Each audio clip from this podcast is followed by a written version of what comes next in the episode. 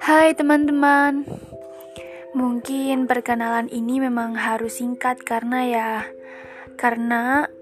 awal perkenalan dan pertemuan itu akan menambah kapasitas kehilangan. Sedang aku tak ingin jika sampai di sini saja. Izinkan aku berkisah, walau aku tahu kisahku begitu payah. Selamat mendengar.